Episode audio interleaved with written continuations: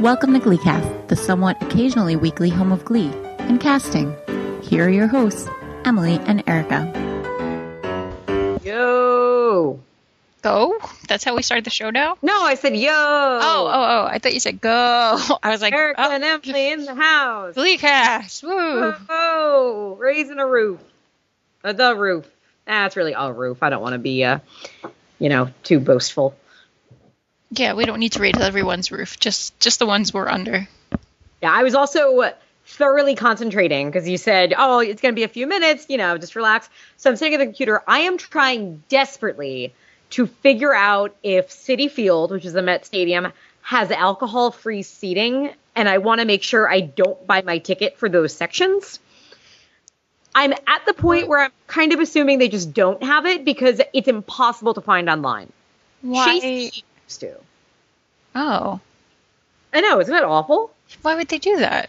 because they're awful people. There are awful people in this world who it's it's not I don't think you're awful if you don't drink. That's fine. Like I totally understand. A lot of people don't. Maybe you don't want your kids around it. Maybe you're recovering. It's fine. But don't like be don't get so angry if somebody drinks next to you at a ball game. You know what I'm saying? Uh, so I just want to make sure I don't buy tickets for that section. Normally it doesn't matter because I know the games are dead enough, so I can always wander around. But like it's the holiday weekend, so I want to make sure I get tickets where I can sit down and have beer and not be kicked out. Yeah. I'm just starting to assume that they just don't have that ban anywhere. Because otherwise, I don't see why they would make it so difficult for somebody to confirm that. Yeah, that's true. Yeah. But uh, otherwise, how are you, Erica? Um, I'm okay. I'm recovering from a root canal.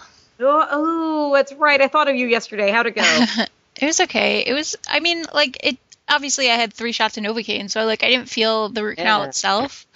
But apparently, I have a very small mouth, which I was unaware of, um, which made it very difficult to give me the shots of Novocaine. And di I, have you ever had? You've never had a root canal, have you? had one, no. they put like this metal thing like around your tooth and then that holds this like honestly the only way i could actually describe it is to say it's like a dental dam. It's like a sheet of rubber Okay. that's like held taut by this plastic square thing and that goes like over your tooth i guess. So they're only i don't know. I couldn't actually see obviously because it was in my mouth. Mm. but like that thing was like smashed up against my face.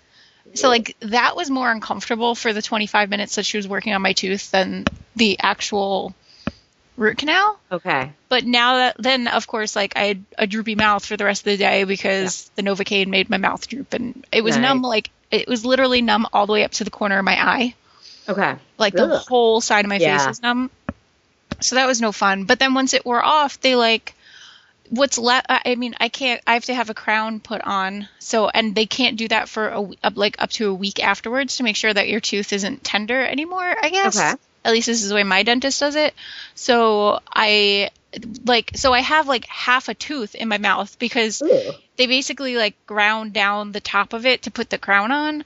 So literally, like the top of my tooth is just like flat, and it's like probably This like is in the back of your mouth? yeah, it's where? the last molar on my bottom left, mm-hmm. Okay. and it's like the edges of it are like sharp. So my tongue is all like raw on the side, and the side of my mouth is all raw from like talking and drinking and eating yeah. and rubbing up against it. And like my jaw is still kind of tender if I touch it.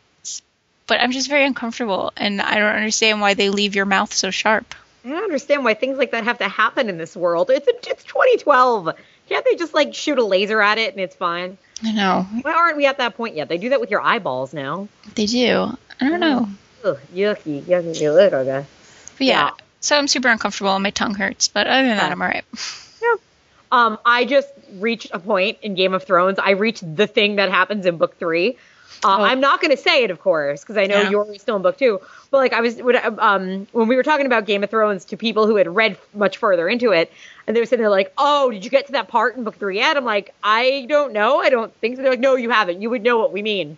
I'm like, "Okay." And like this morning, I'm reading on the train, and I get to the chapter where it happens, and I'm like, "Oh, oh!" And I'm looking around, like forgetting that I'm alone on a subway train and everybody around me doesn't know why I'm so excited.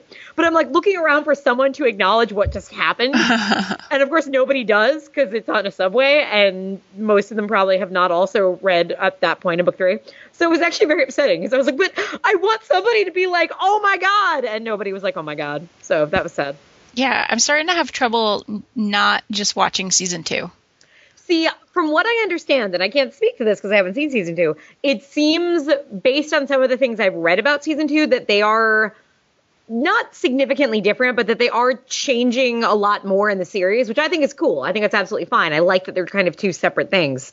Um, so that's why I would say it's definitely still worth reading.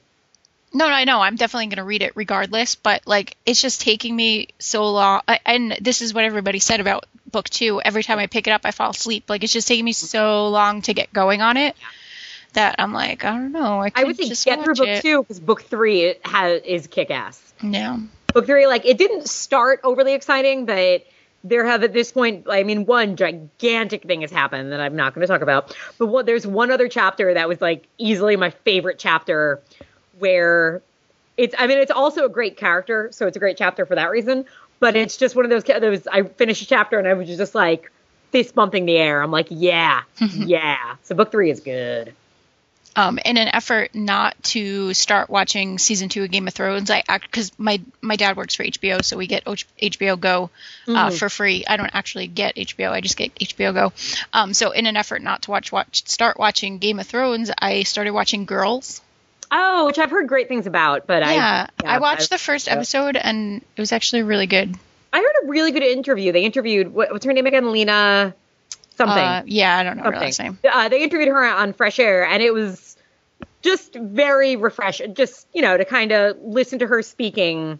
I mean, she's obviously very smart and very funny, and you know I hate her. She's like 25 and all this stuff, but she was so smart about things and was very you know acknowledging of the fact that like yeah i know that you know it's about four white girls and like a lot of people are gonna say these things about them but this is my experience blah blah blah so it made me like i'll eventually watch the show when i can um, but it made me like her a lot which seems to be an important thing if you're gonna get on board with that show And she she's the she's the actress in it too, right? yes yes she's Yeah. the lead actress yeah and she wrote most of the episodes and yeah Yeah. Um, it was good. I, the, I mean, the first episode only, but it was it was very good. I liked it a lot, and it like they already because you know it's going to get a lot of comparison to just Sex Oh, in the course, City, yeah.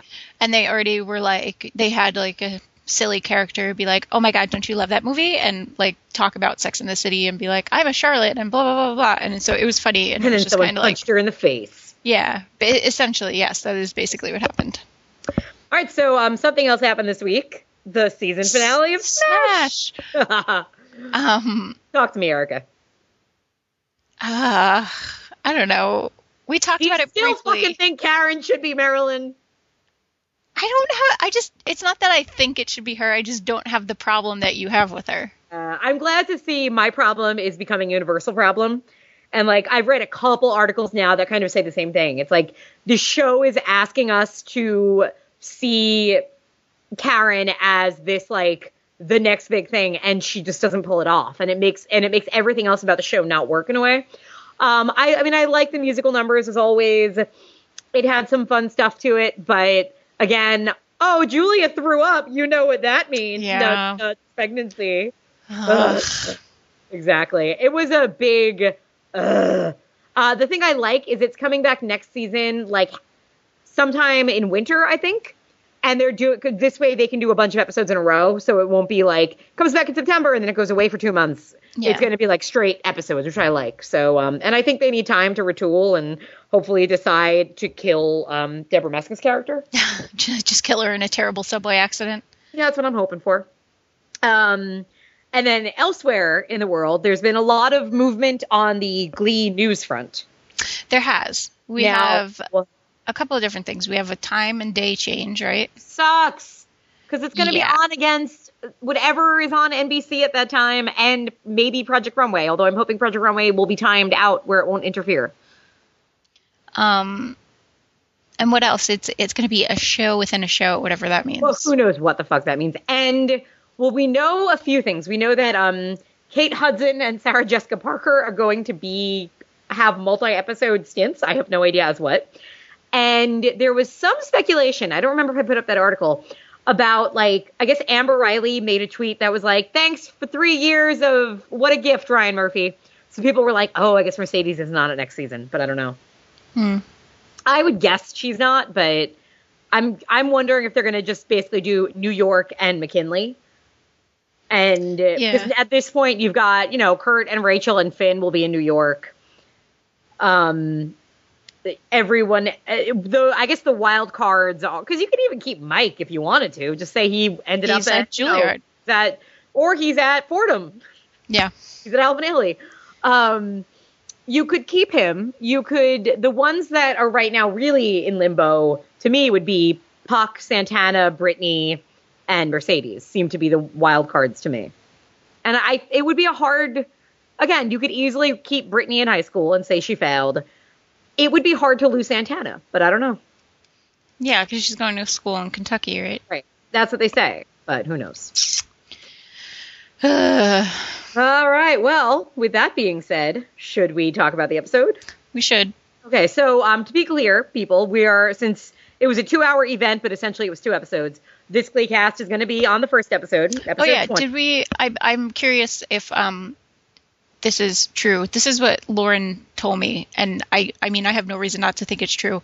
But it, was the Whitney episode not originally? Was that recorded after they finished filming and shoved in, and that's why we have two episodes? That's why this the schedule screwed up. Um, I never heard that. I wouldn't think so because even now we're only getting 22 episodes, which is about right. 21 episodes would have been Right, would have been one episode at least sure. I, TV seasons confuse me because I've always it used to be 24 episodes, 23 episodes, but 21 episodes feels low. I think at least 22 would make sense. So I don't know. Um, I hadn't heard anything about the Whitney episode being um, I hadn't either. That's why I was a little confused by it. yeah.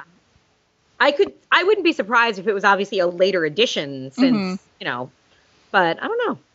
And again, one of the better episodes of the season. So Yeah. Okay. okay. Plot. Um, yep, we've got one. Um, let's see. The episode was called what? um, Props. Props. props. Okay. It was called Props, written and directed by Ian Brennan. With Nationals just a week away, Tina seizes the moment to broadcast her unhappiness with being in the shadows. Although a Mall Fountain inspired body swap shows her that it's really hard being Rachel. And like everyone else on the show, Asian number one falls in line to praise Miss Berry, even driving her across town for a final plea to Carmen Tibideaux. In other news, the stress of flunking is finally hitting Puck as Rick the Stick challenges him to a losing battle in a dumpster. Thankfully, there's the newly liberated, confident, and single Shannon Beiste to help straighten out our, our favorite Mohawk with another shot at his geography exam. Rachel had blue streaks in her hair. Santana got to try out Artie's wheelchair. And as Lola, Puck didn't look so fair. And that's what you missed on Glee. Glee. Um, very light, breezy episode because, I mean, it was all obviously building towards nationals. Yeah. Is that really all that happened in the episode? Uh, I mean, I think the Beiste story has more weight. But really, if you think about it, it was a Tina episode that was kind of bridging them to nationals. You had uh something happening with Puck and Beiste and Tina. And that's it. Kind of along with that, you had Rachel. I But, guess. you know, and you had all in the background all this prep for nationals. Yeah. So once again, we have McKinley one week away from nationals being like, what should What we say? do we sing? because lessons are not learned in a year, apparently.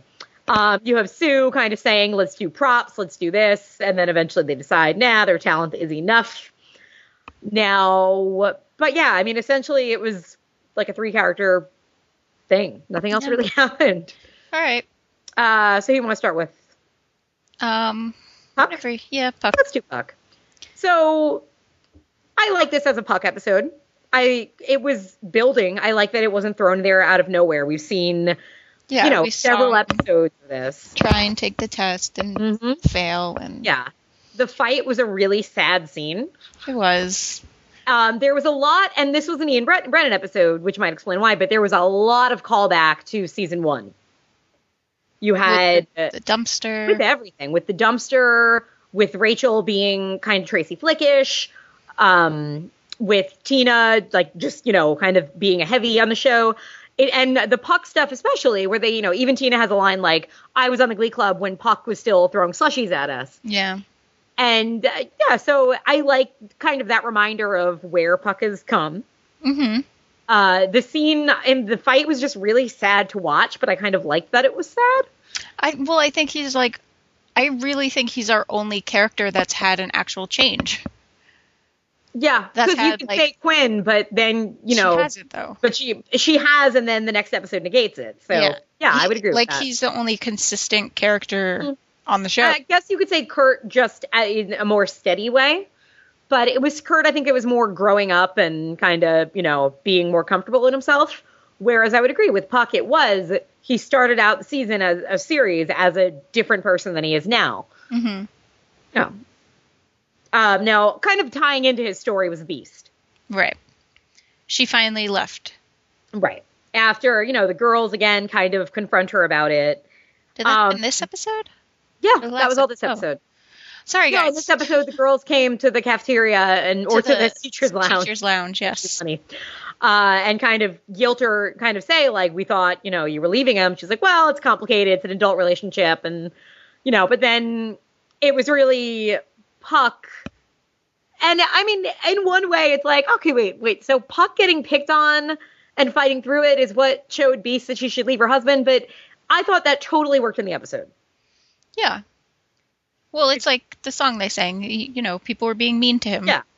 And she stopped the fight. So Yeah. why shouldn't someone's being mean to her? Why shouldn't she stop the fight? Like it, Well, makes sense. You had two characters who had reached a point where, or really their whole lives, they actually had such little confidence in themselves. Mhm. So for Beiste, as much as you know, she she does genuinely love Cooter, but staying with him was less about her love for him than it was about, well, I'm finally married and happy. Why would I walk away from this? And you know, and her scene with him, I thought was wonderful. The scene where she basically, even though I could kind of predict every line that was going to come out of her mouth, Mhm. like when she's like, you know, who's going to love you now? Me. I'm like, okay, she's going to say that. but it totally worked. And it was a nice moment of, you know, everybody kind of feeling like there was some character assassination going on a couple weeks ago and feeling rightfully that they really did kind of rush in this domestic abuse storyline without giving it the proper weight. I thought, you know what, they I think they redeemed themselves in this episode. Personally, that's how I felt. Well, it had it had a ultimately it had a good wrap up, even though it It was not smooth going all around. yeah it should have you know it should have started a couple episodes earlier. It should have had and it would have held a little more weight, but ultimately they handled it well.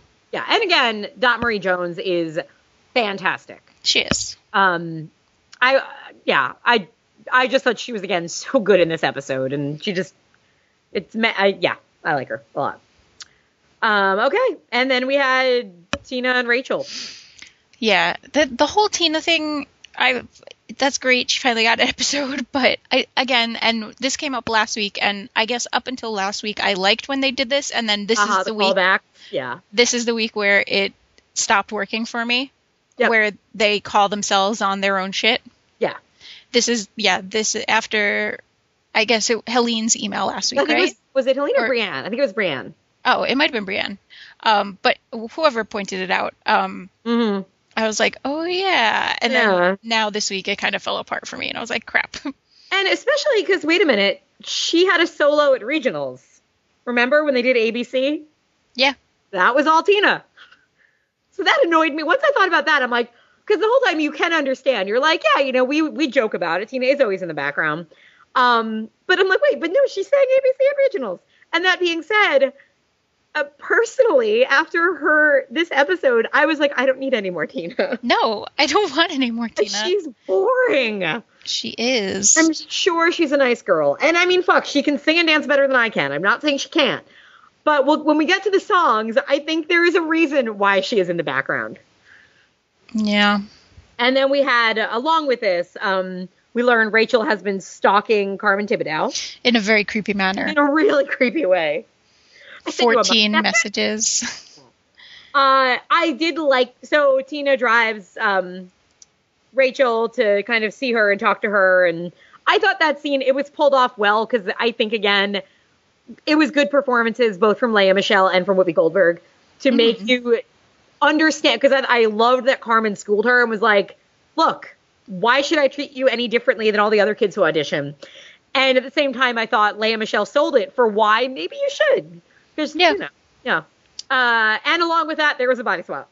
There was, which, oh god, I don't even, I don't even know where to start. At first glance, I was like, this is uncomfortable and I'm I'm uncomfortable. But by the end of it, and by the second time I watched it, I was like, no, I- this was exactly the way. If you were going to do a body swap, this is how you do it. I loved it. Yeah. I actually Glee Glee um Glee proper on Facebook is actually the worst if you like them at spoiling things Oh, you're before right. the episode airs because they were like take a look at these photos from tonight's episode props and there was a picture of Will Schuester in uh, um the Adidas tracksuit Yeah. And I was like what the fuck is going on so I knew it was coming and I was kind of annoyed I knew it was coming and I was annoyed that she fell into the fountain at the mall but ultimately it worked really well for me just because I think all those actors know each other's like nuances and, And that was the- facial yeah. expressions and they sold it so well that I ended up and it, it. wasn't overdone either. It was probably what about like ten minutes. It was Yep. all within like one commercial break. It there there was a lot of easy jokes they could have gone for, and they didn't go for them. yeah. It they could have. That was the thing. All they had to do was show, you know, um, what's his name, uh, uh, Chord Overstreet making the Rory face. And that was funny. Like they Yeah. didn't need him to say anything with a bad Irish accent. Like exactly. it, it's exactly that. The actors were subtle enough at just this is the way. Like Mike Chang as Joe was one of my favorites because it just because it wasn't just the hair. Obviously, it was that he had this like these half open, dreamy, sleepy eyes, Yep. and it was perfect. I don't think everyone was on. I think the only one that failed for me actually was Joe as Mike. Yeah, and they barely showed him anyway. so- Thankfully, yeah. But it was just it was really fun and weird and cute, and it made me happy. Yeah. It was quite good. But yeah, that was really all. It was mostly just a let's rev you up for nationals, which we're going to end on so that you'll start the next episode with. Yep. So, should we do songs? Um yeah, and we All didn't even have that many songs this episode either. No, we didn't, which is odd. I would have expected more. Uh, we had the Rachel slow motion song. I don't know what it was. Uh Rachel slow motion song. It was I Won't Give Up by Jason Mraz. Sure. I'm unfamiliar with the song. It was just another Rachel slow motion I'm sad song. Yeah. And I didn't like they did this on this one and then they also did it on the Tina song. There were really strong and and conspicuous background vocals. hmm which okay they do a lot but because there was clearly nobody singing it it just felt really weird like Yeah. they could have easily had like mercedes and brittany and santana standing behind rachel in like a dream sequence singing it but no it's just there's background vocals singing as rachel walks down the hallway and it really bothered me I'm sorry. it's okay it's not your fault i mean you could have been on there singing it would have been better but you know I'll recommend that to Ian Brennan next- okay. time. thank you thank you you tell him i'll talk to ryan Okay. uh, all right so that's all i have to say about that Yeah. song will yeah. be a pretty quick episode. It will be actually. Yeah, because I mean we have to do another one tomorrow night. So, yeah. uh, Uh, so next Is uh, Because You Loved Me, which is a Celine Dion song. Um, and Tina sings it as Rachel. Uh huh. I was bored. Yeah. It- It's a Tina boring has a good voice. It's not that you know the actress doesn't have a good voice. It's there's just no. Maybe maybe it was the song. I don't know, but there was no personality to it. Well, you know what? I think when you give Lea Michele a Celine Dion song, she knocks it out of the park. When you give Tina, whose real name I care, Jenna Ushkowitz, thank you, a Celine Dion song, she's not going to do the same thing with it.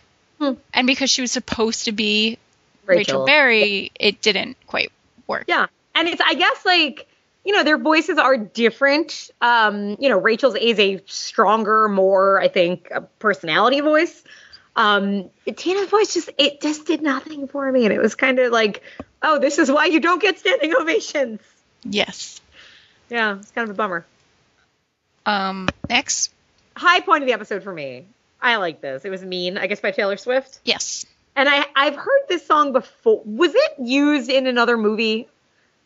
Um, I don't know. Talk and Oh. I'll Google. okay. Um, it's it's really catchy, and I've been singing it in my head all week.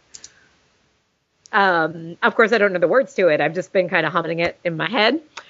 But I thought it was just again one of those a duet you don't expect. You don't expect Puck and Beiste to be singing together. Yeah. Um, I thought Puck sounded good, and I've been kind of like eh on Mark Salling's voice the last couple episodes because it just hasn't been interesting. And in this one, it just sounded like you know it was it was nice quiet song with a guitar, and he sounded good. You know, I'm sure Dot Marie Jones was auto tuned to an extent, but she sounded fine, and it was a sweet moment, a sweet song, and I kind of cried. Um, this is this is a song she did at the Oscars this year. Oh no, wait. No, at the Grammy. Wait, I'm confused. It wouldn't have been the Oscars because It it, was would the Grammys. Sorry. I don't watch Grammys. You know what it says? It says 46th Annual Academy of Country Music Awards, Uh, which is why I read it as Academy Awards. Oh, so But- it's the Academy of Country Music. Yeah. Okay. Yes. Um, she sang it there, Maybe but she it was in a commercial. she did it at um, I think she did it at the Grammys. She did it with like Watch the Grammys. I think we fast forwarded through the Grammys just to watch the f- performances. Okay. But she it was very cute. She did it on the banjo and she was dressed like she was from the South and Oh, it was cute. yeah. I like the song, and I liked this performance a lot. You? Yeah, it was it was good. I like Taylor Swift, so Mm. And was this the first Taylor Swift they've done? mm, I think so. It's odd, but they might. But I don't know that. Oh, Mookie, you're. Oh, oh, Mookie is dangling from the chair. Okay. He tried making the jump and didn't make it, but was holding on and trying to pull himself up. But like me, my cat can't do pull-ups. Uh, and then we had what a feeling. Flash dance, what a feeling. Yeah, I mean, I like these. This is like my kind of music, Yeah. and uh, it. Yeah, I, I liked it. I liked that they were dancing in the hallways. I liked that it led into them getting on the bus for nationals. Um, I liked that it was Tina and Rachel, and just it was kind of fun and cute. I like Rachel's dress. It was all good. Yeah, it was just a fun song and Mhm. Tina got to sing even though then she didn't sing at nationals, but that's fine. Right. Yeah. So yeah, it was kind of that was such a meh episode. It was. It was enjoyable. I liked this episode. I would probably have given it like a B. But it was just so lightweight, I guess. Except it wasn't, because the Dot Marie Jones stuff was was not light at all. It just felt It was just kind of forgettable. yeah, I think that's it. Yeah. Because clearly I can't remember anything that happened in it. Yeah, I mean I like it a lot more than Prom-asaurus. And more than a couple of the other episodes we had this season. But it was inoffensive, I guess. Um, so high notes and low notes. We are breezing Um, through this. yeah, we're at 27 minutes right now. Okay. Um, you you have a lot. I have two. Okay. Okay. Um, and both of mine are in yours, so I'll do mine first. Okay. Um, obviously the body swap, which we already talked about. Uh huh. It was just fantastic. Um, and Blaine and Kurt as Snooki in the situation. Oh my God, yes. It was so good. I played it twice. I was like, we need to watch that again, and I rewound it right away. It was great because I mean, it was it was great. It was just great. I don't know why they don't do a Halloween episode every year. They should. I don't understand that at all. Uh, speaking of which, that was one thing in the plot we didn't talk about, but it really didn't matter. Was Oh. Sue Yeah. trying to get Kurt to um, go in drag? Basically, It was a really beautiful dress. it was nice. And one of my high notes was, I really like the line, "You'll need to start smoking because this is a size two. like she could have just buy a bigger dress. Right. It was this kind of like funny old Glee, I thought. Yeah. Um, but I mean, this was a, it was actually a good story, and it did lead into the next one of Kurt just saying, "Look, just because I'm gay and and kind of you know feminine doesn't mean I do drag." Mhm. But you know, nothing came of it, so that was that. Uh, right. Blaine is the situation. The previously, uh, previously on Glee, you know, Tina was in the the thing. Even though it was kind of like we said, annoying that they keep using this excuse of like, oh, these things that we forgot about, but see, we didn't really forget about them. But I thought that was kind of funny because they did use scenes all the way from the very first episode. Yeah, they did. They had like Tina's audition for New Directions in that like previously on, which was entertaining. And I did like that they acknowledged something I have acknowledged, which was her crazy go-go dancer fashion choices as of late. From goth to punk to go 60s to go-go go dancer. Go-go dancer. Um, let's see. My other high notes. At one point, Kurt Salt Kurt called Sue a dragon lady, which made me chuckle. Uh, the scene where Rachel goes on about you know how hard it is to be her Which on one hand, I, I did kind of like because I like the craziness of like I know every song from the Sondheim catalog and the Lloyd Webber catalog and every Katy Perry song, which is funny because obviously Rachel always sings Katy Perry songs in the hallway to herself and nobody else hears them. She does. Um, Although the Oh. original Katy Perry singer is Tina, because she did her audition was "I Kissed a Girl." You're right. I forgot about that. Wow. I- We should we should rewatch Old Glee. Well, we said we were going to. We, just totally haven't. said got- we're going to. we It haven't got around to it. Um, the well, I'll save that other aspect for my low note then. Um, okay, the I, I like the line when Santana and the girls try to go into the teachers' lounge and Santana says, you know, me and Brittany are gay and Mercedes is black, so kicking us out would be a hate crime. it's just a funny Santana line. Um, I really liked how they were able to work in Puck and Beiste and this friendship and how they were able to help each other without it feeling like it was thrown on in this episode. Because I mean, Beiste has a bond with the guys because we've seen her. She was a football coach. So yeah, she does know these kids. But at the same time, I don't think her and Puck have ever specifically had any kind of like scene together that made us think they had this kind of teacher student bond. But that being said, in part it was the writing and a big part was the performances. Totally felt natural to me in this episode that that that they would be able to help each other in this way and that Beiste would see what's going on with Puck and that you know that this would have- the effect on them that it did. Yeah. Um okay, my another high note, I liked Whoopi Goldberg in this episode. I liked her scene with Rachel because she was able to do a lot with a very stone face. Cuz you know, she's playing it very I am a serious actress and I don't really like you. But there was like a tiny smirk that would kind of find its way in. And I just really liked that as in terms of like a facial performance. Okay. And then the last thing would be the specifics of the body swap. Blaine, kind of sexy as Puck. Did you agree? Oh yes. Uh, and the way he would like do the look around was so perfect. Mm-hmm. Um, Kurt's line that he was gonna wanted to make out with uh, Rachel because her boobs look slightly bigger for some reason. Um, Rory as Sam, like falling asleep during the song, was entertaining. Uh, Mike, of course, I said, and Sam, Sam's facial expressions as Rory, I thought were spot on. Um, to tack a low note on to that, do you know the only one that I think didn't work? Brittany as Mercedes. No, I liked Brittany as Mercedes. I already as uh Brittany was kind of weird. Wait, no, already as Artie as Quinn? Santana. as Santana. Already as Santana was weird. With the fake ponytail. Hobbit. Oh, but how good was Sugar and Quinn? Oh god, that was great. It was like spot on. And it was like Quinn had to be so happy to. Yeah. Good for her. She got to act. Exactly, and she got to not be crazy. Yep. Yeah. Uh, the Willis Sue was really unnerving at first. It was great. Like it just made me. I'm like, I don't think I'm gonna like this, and then it was okay by the end. I was fine with it. He looks funny in that tracksuit. He looks weird. Uh, okay. Other low notes I had. Um, how many times in this episode can a character say you don't know what it's like to blah blah blah blah blah blah blah? I just feel like everybody was using that excuse. Mm-hmm. And along with that, with Rachel, it makes me just hate the Rachel's arc of this season because it was, and like I liked her her later scenes with Tina where she was like, you know, maybe I'm not as good as I thought I was. Maybe there are people out there that are much better than me. But that being said, in the end, we still had this episode be about how Rachel really is that great. Just like Yeah. the prom episode, how Rachel really is deserving of being prom queen. The whole Rachel of it needs to. Oh, done with it. Yeah. Um, I felt really bad that the guy who had to uh, the, the I did too. because his face was completely blocked off by the TV rating. He did get. He, we did eventually see his face. Yes, but like during his singing performance, It was it super was just- sad. as far as I knew, his name was TVPG. Yep. Um, and I didn't get why Artie wasn't on the costume committee. Who was? It was Tina. It was Tina, Tina Sugar, Sugar. and Joe. Maybe because they're all juniors. So is uh, what's his name? So is Artie. Artie's not. Oh, Artie's not graduating. Artie's not a senior. No.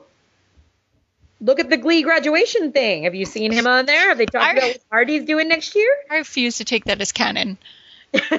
I'm telling you, it is. When Brittany doesn't graduate and everybody else there does, and Sam doesn't graduate, you will be like, you're right. It was all about the graduation CD. Artie is no. They mentioned that at one point. They said uh, Tina said at one point, like this is episodes ago, like Artie and I are juniors. Yeah, Oh. yeah, no, that I know. But he Uh, did senior cut day. Right, and I complained about that too. Oh, okay. My, my memory, I'm almost 30 now. My memory's going. I hey, honey, I know, I know where you've been.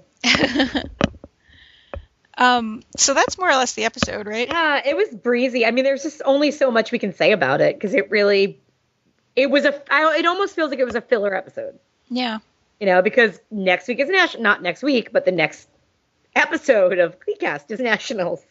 You know what's annoying? We keep like, like three episodes. Well, choke. We had like all these different things happen, and we ju- we're basically just negating them all in these ending episodes. The the thing that bothers me most is how that's happened with um, Rachel. Because Yeah. I just feel like they had the chance to take her down a really interesting route, and instead they just rerouted her back to exactly where we expected her to be, which is NYADA. Yeah. And uh, I mean the puck thing too. Like, he failed. Right. Why should he get another chance? Right. Because it's, you know, Glee, and everybody deserves a second Seven chance. second chance. Yeah. I don't know. All right. Um, so we got feedback. Feedback. Feedback. Sorry, guys. I hope you don't mind that we're racing through it. Yeah, it's. I mean, there's not really much else to talk about. Yeah. And, Um, yeah. And if I keep talking about Game of Thrones, I might give something away. So Yeah, please don't. So we have feedback from Beth mm-hmm. that goes a little something like this. Hi, Emily and Erica. A, Hi, Beth. a random collection of thoughts and observations about Glee's latest episode, Props. I don't write reviews because that seems like work, and I really should have people to do that for me. Excuse me. Two episodes in a row that begin with the letter P. Totally weird and random observation. What's the next episode called? No, it was. Oh, no, Prom-asaurus. Prom-asaurus. Right. Okay. Um, opening recap. Wasn't that the best one ever? Tina's entire Glee Club existence covered in less than a minute. Oh, I didn't think about it that way. Kurt wearing eyeliner. The scene where Sue is trying to talk him into wearing the flapper style dress. He's done this before. Season he he's done this before. Season two in Will's office after a bullying incident with Dave comes to mind. Now how cute that now how cute was that Halloween flashback scene? Love Blaine's trick or treat skull candy container. Made me wonder if one of the pro- if if one of the props people borrowed it from one of their kids. Mm-hmm. I would love to be one of the prop workers. Can you imagine some of the strange assignments they've been sent on? Like hunting down beanie babies for Rachel's Lady Gaga dress, or all those trophies for Sue? I mean, her house was full of them. Wonder how she will baby proof the place when she has the baby. Mind wandering. Focus, Beth, focus. Your writing style is me- meandering like a Glee episode. Horrors. I'm so ashamed. There has been some complaints about the lack of PDA and Klaine scenes in props and nationals, so I will address this right now with some poorly written fanfic scenes that we can pretend were cut out of the show. Nice. Back back to Kurt's eyeliner. Here's how that here's how the missing scene went. Kurt puts on eyeliner in front of the mirror. Blaine stands behind him and says, "That's hot." They kiss. I'm doing this for you, Helene. Rachel sings I Won't Give Up. Okay, I love Rachel's solos and she has some good ones this episode even if it wasn't her. I think they had to I think they had her do a classic solo up front so we could see how well Tina could be could imitate her during blah, blah, blah. So we could see how well Tina could imitate her during her Tina as Rachel solo. so complicated. Love the fact that Rachel has made 14 phone calls to Carmen Tibideaux and sent her a muffin basket. She has crossed the line into full stalking. That's so Rachel. it's totally true. Flash dance props choir room scene. God, those helmets have got to be hot and heavy. Luke, I am your father. Poor teen Jesus. Two, count 'em, two references to Star Wars in two weeks at Joe, and he didn't get either one of them. Well, that covers Joe's entire plot line for the show. Rachel and Tina has some nice have some nice screen time this episode. I worry a little bit about Tina taking the lead in the choir room in season four. Unless she surprises us all, someone else will need to come in and take over. The character is too weakly written, and the actress has room for improvement. Tina lovers don't hate on me. There is a re- good reason Tina has been in the background for three years. Knowing Glee, this wasn't the plan all along. Um, speaking of, in terms of what next, well, that will save for next episode. I don't know if you had the same reaction I did to a line in the next episode that seems to be very foreboding about what's going to happen at McKinley next year. But anyway, yes, Beth, I agree with you on that point about Tina. Um, Klaine in the massage chairs at the mall. So cute. Sorry, Helene. No additional Klaine scene here. I, for one, loved what happened next. All the character body swaps. I thought it was clever and fun. The costume choices and hairstyles, notably Artie's ponytail, season two Rachel and Goth. Kurt as Finn telling this this is so confusing. Kurt No, as, you got Kurt as Finn telling Tina as Rachel that her boobs look suddenly bigger. Simply hilarious. So we find out Tina's locker is on the bottom row, maybe a metaphor for her being a true underdog. Everyone else's locker is in the top row, except for when Quinn was in a wheelchair. Not even not sure about Artie. Like the surveillance camera shot of Tina in the fountain, I've seen the surveillance footage of the original texting girl who fell in the fountain. Who hasn't? Okay, if you haven't, go through re, go through bleh, go do a YouTube search. Glad they resolved the Beiste storyline. Think Cooter is history for now, but we'll be interested to see if he turns back up in season four. I doubt it, but Yeah, I doubt it. On to Kurt spying on the competition yet again. First the warblers and now vocal adrenaline. Blaine thinks the human centipede move doesn't look that hard. Missing clean, scene, missing Klaine scene alert. Kurt and Blaine trying that dance move. Oh, yeah, oh, the baby. Oh, the places I could go with that. Helene and the rest of you use your imagination. Okay, back to the actual show. Three subplots that intertwine. Tina and Rachel driving out to see Madame Tibideaux at Oberlin College, Beiste and Puck storylines. First, Puck in the choir room. There's Puck in a dress. I need to go bleach my eyeballs. Okay, I feel better now. He and Rick the Stick have a fight. Now, here's another example of why I think this show takes place in an alternative alternative universe. Mullets versus the Mohawk. Flashback to the 80s. Between the use of cassettes, Betamax video players, pagers mentioned in the National uh, Nationals episode by Jesse, and other obsolete technology, odd hairstyles, and Puck carrying a knife, so it turns out to be fake. Who does that nowadays in schools? we all carried knives when I went to school. Come to think of it, in Texas, we had guns in our gun racks in the back of our pickup trucks at school too. Oh my, how things have changed. Yep, maybe it's it's 2012 on planet Earth and in the Gleeverse, but some things. But some things went horrible, horribly astray in the world where Glee takes place. I love the idea that, like, in the 1980s, everybody carried a knife to school. I know. I don't understand that. I didn't. I mean, didn't I've seen Class of Eric liked school. 1984, and it was badass back then, so hey. It was a different time. Oh, yeah. Back to the show yet again. I like the Beiste and Puck scenes. She is his football coach after all, and I liked when they sang Mean together. Uh, one of the quiet, thoughtful moments when Glee does it right. Rachel telling Madame Tibideaux, um, by the way, I know you auditioned like four times for Juilliard. okay, she didn't quite say it like that, but you know she was feeling that. So who knew that they sued their, that they sewed their own costumes? I thought they got Becky to do it. no, that's Cheerios. Um, Will and Sue going over the set list. William, I can taste your Axe body spray. Haha, my boys use that too. Even the 10 year old. They have executive maternity suites at hotels now. Oh, what a feeling duet between Tina and Rachel. Nice. On the bus to nationals. Um, on the bus and on to nationals. Things I had to look up. How to spell Tibideaux. Whose idea I've given up. I don't even try. Whose idea was it to use Tibideaux as a last name? Why couldn't it have been Jones or something easy that I could spell? And I used the closed caption spelling this time. I think it's also spelled. Oh, there's a different spelling with, With a a th. Oh, who cares? Oberlin College. It's in Oberlin, Ohio, all the way at the top of the state. Maybe Tina's car is really a TARDIS. I, th- I think they would have those in the Gleeverse. Earnest Byner, Rick the Stick, compared Puck's cross-dressing as one of the darkest days in Ohio since Byner. Byner was a football player who was drafted in the 10th round, 280th pick overall in the 1984 NFL draft. Don't know much about football, but 280th pick seems pretty low on the totem pole. Didn't have to look up the Snooki or the situation. The Snooki. That's funny. She wrote the Snooki. um, not sure if I am terribly proud of the fact that I knew who Snooki is. Ooh, another episode coming up. Beth. Um, if I didn't, I wish I didn't know who Snooki was. Yeah, it would be nice, but I would be happy not to know. it was worth knowing for that Kurt moment.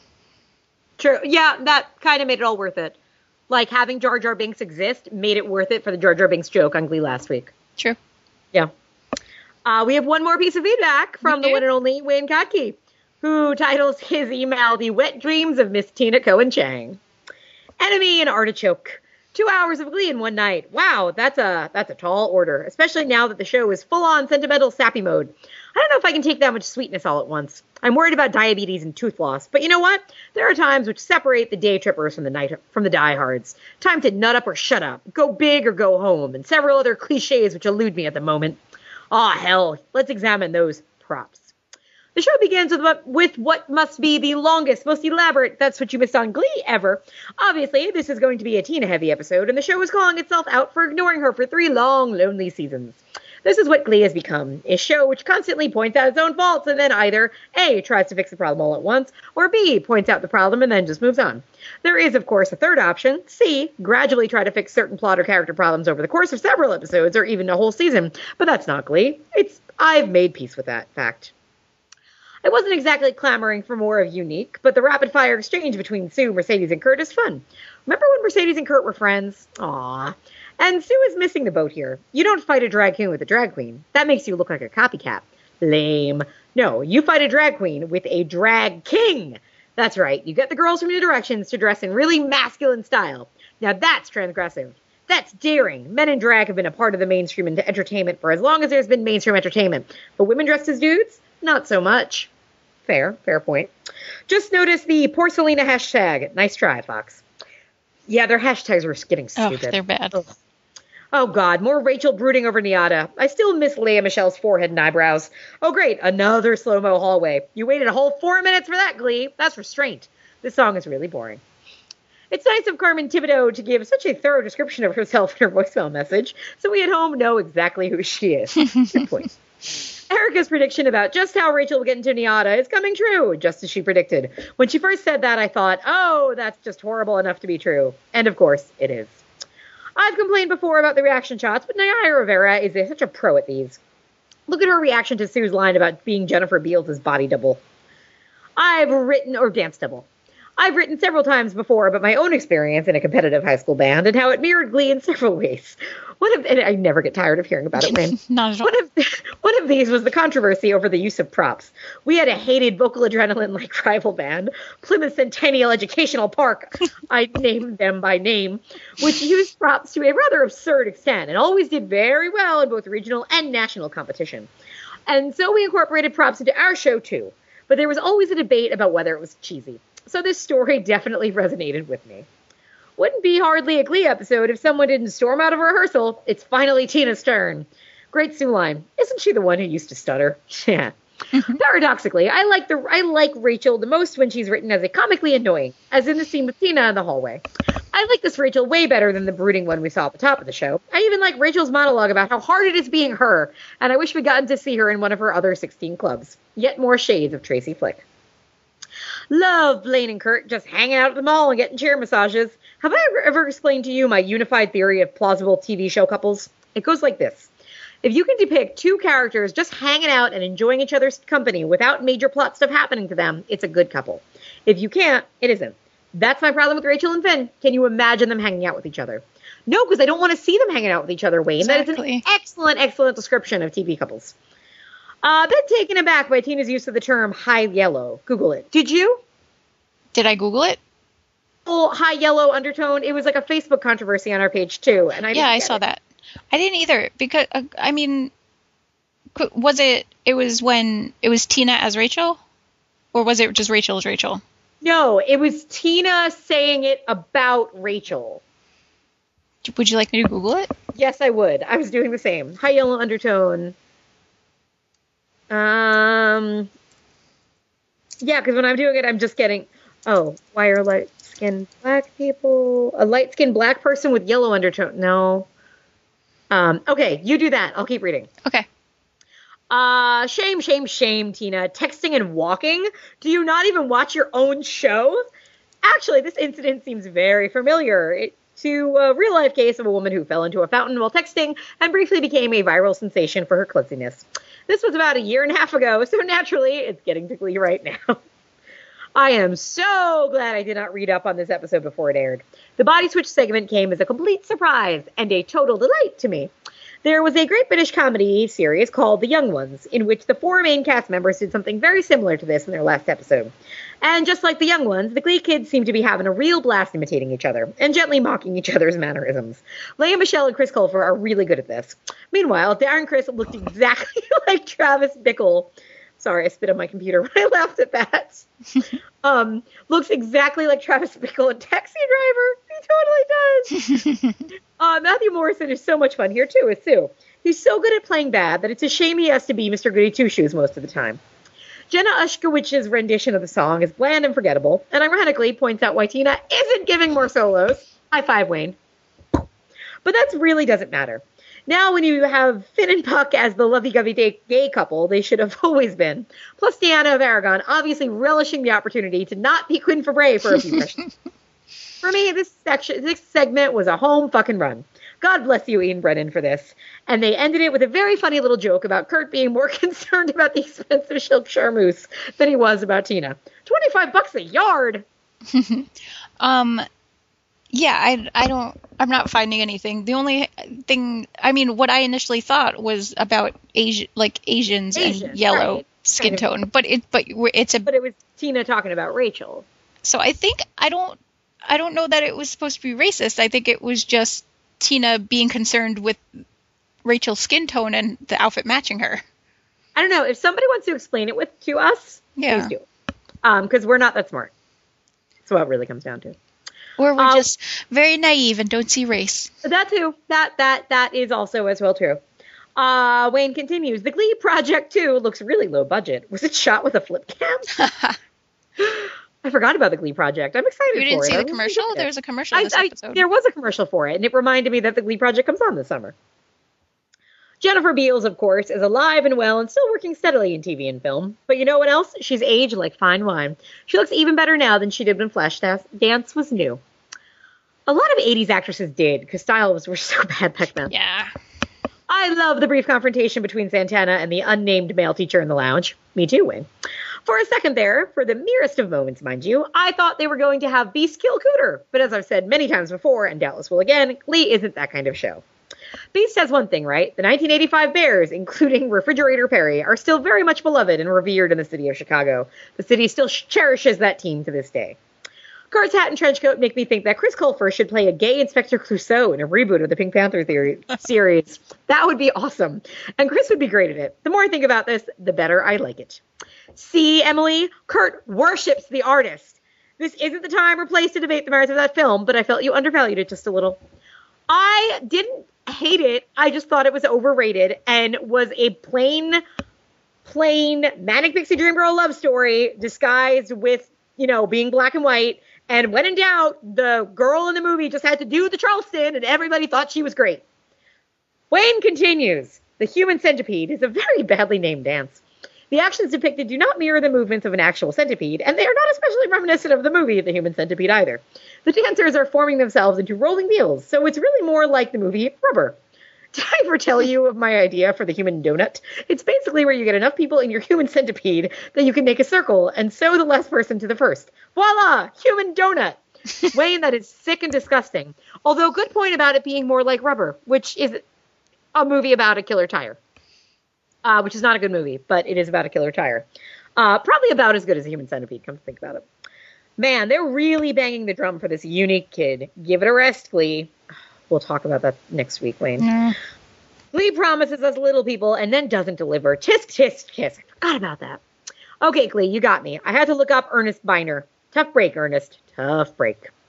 The song Maniac has a very interesting history. It was written for a horror movie and then just barely rewritten for In Conclusion and Flashdance. I didn't know that. Weirdly enough, in this scene, Rachel gives a pretty accurate description of adulthood. I think it's supposed to be an example of Rachel being overly dramatic, but there's a lot of truth in it. Even a stopped watch is right twice a day. Of all the different types of choreography needed on Glee, I never thought fight choreography would be one. Honestly, I know it was necessary plot-wise for Puck to lose his fight to Rick the Stick, but I'll admit it. And but I admit it. Hey, but admit it. Didn't we all want to see Puck kick that guy's no doubt pasty ass? It would have sent a terrible message, but screw it. I demand a rematch. Speaking of rematches, Rachel is back in her cape when she squares off against Whoopi Goldberg. Whoopi Theobald, Theobald, Theobald, Whoopi a second time. Hey, a shout out for the Lyric Opera. I see that building every day. I can remember my first day working in Chicago and seeing that building and feeling like I was in the opening credits of Perfect Strangers. And I almost attended an opera there too. Had the tickets and every damn thing, but then, well, it's a long, boring story that ends up me not going to the opera. Still bitter about it. I bet like something life changing happened at that, that moment, but that's just me predicting Wayne's life. Another rematch, Cooter vs. Beiste. Dot MJ is very good in this scene, as always. Cooter still seems miscast as a bad guy, though. Glee was not kind to this actor. It's not kind to big men. No. Think about Shane. If you are a larger dude and you get a call back for Glee, don't go. And Ken Tanaka. Ken, oh, Ken Tanaka, R.I.P. I, I, yeah, no, if you are a husky man, do not audition for Glee. I am will- warning you. You'll not be treated fairly. You might think this is a great opportunity for me. I'm a husky guy. I don't get a lot of opportunities, but I swear to you, Glee will do nothing but assassinate your character or have him not speak in any episode. And then have him eat a woman. Yes. Who'd have guessed we'd get a Puckbeast duet? Not I, but this is really sweet. And do you, and what do you know? Puck is getting, surprise, surprise, a second chance at that geology test or geometry test or whatever the hell it is. It's clear now that the anti-choke people overreacted to that episode by a lot. One by one, just about everything in it has been reversed, other than Kurt's successful audition, and after only a couple of weeks. And Glee finally reveals that its second-tier cast members work in a sweatshop environment in the dank basement of a box lot. Lea Michele tans a lot. She's at least three shades darker than Cor- Corky Montooth. Excuse me, I meant Toothy Mancork. Sam's walk-in impression is meh at best, but does it with such abandon, such total commitment that it's charming nevertheless. Here's a quick tutorial in doing that voice. The word no becomes at least three syllables. No. Yes, I fully expect E&E to at least give it a try. I just did. You Want to try it, Erica? No. There you go. Okay, we're getting there. The right. Rain in Spain. An obscure 80s 90s cover band called Big Daddy, and yes, I mentioned them before, did an incredible version of What a Feeling. Better than what Lea and Jenna might do with it. Glee producers, I'm telling you, scoop up some Big Daddy albums and copy the arrangements. You shan't regret it. You simply shan't. Their version of Do You Really Want to Hurt Me is perfect beyond perfection for Glee. So that was props. I can't really judge this as a standalone episode because it's obviously the setup for the one that aired immediately afterwards. But I can safely say that the episode had more good moments than bad ones. It was probably one of the better Glees of season three. And now for that second hour. Okay, gotta toughen up. I can do this. I believe in me. I can and will watch back to back hours of Cory Monteith and Lea Michele. Yours in exhaustion, Wayne Kotke. Uh, of course, you can find him at d2rights.blogspot.com. And he did ask a song request, Erica. Did he? Yes. Okay. yes. I I didn't read it, and I was listening to you read it instead of actually looking at it myself. Ah.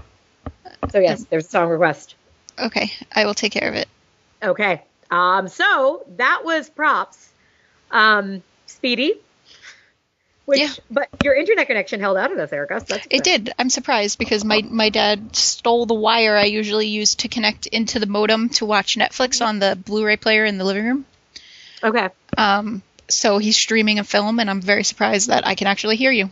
Well, then huzzah. Uh, we will- Victory is ours. We will be back very soon, probably within a day of when you hear this episode, Yep. for coverage of nationals. I don't know what I think it's just called Nationals. is it. Didn't they have it? one last year called nationals? Um, Nationals. That's what it's called. Oh, okay. then. Nationals, and then Goodbye, which appears to have about 37 songs in it. Oh One, two, God. three, four, five, six, seven, eight, nine songs. Okay. Ah, that makes sense. Well, I well, I am. That's Tuesday. That's gonna be crazy. That's Yep. gonna be the last episode of Glee for a lot of people. Yeah, for sure. Indeed. Um, so you can find us on Facebook, By searching for Gleecast. Uh, and where you know all of our awesome listeners chat and such and talk, and it's great. And you should go there and do stuff. You can follow us on Twitter. I'm at Erica's Knits.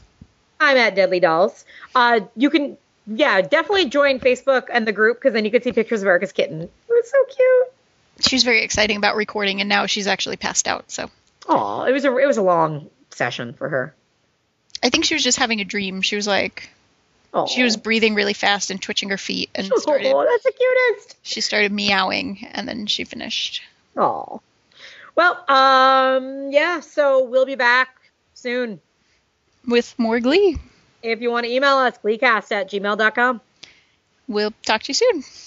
Later. Um, well, I fell in the fountain. I fell in the fountain. I fell in the fountain. Do not text and walk. Can you just take us back to that moment? What happened? What were you thinking? And when did you realize that he had a terrible fall? I'm a mall employee. I was actually t- texting a friend of mine. I realized when I was falling when I was in the water. I'm hoping nobody saw me, so let me just walk away. Um, well, I fell in the fountain. I fell in the fountain. I fell in the fountain. Do not text and walk. As embarrassed as you are from all this, you, you did learn a big lesson, huh? To the younger generation, the fountain could have been empty. I could have walked into a bus. It got hit by a car. It can happen anywhere. I fell in the fountain. I fell in the fountain. I fell in the fountain. Do not text and walk. I fell in the fountain. I fell in the fountain. Fountain. Do not text and walk. I'm really, really embarrassed. Hey guys, thanks for watching my video. Although I had a lot of fun making it, cell phone distraction has become a global concern. Although Kathy didn't get seriously injured in the mall situation and we all got a really good laugh at it, it brought up a good point that we should all be more careful about when we text. You can buy the song that you just heard on iTunes by clicking the link below.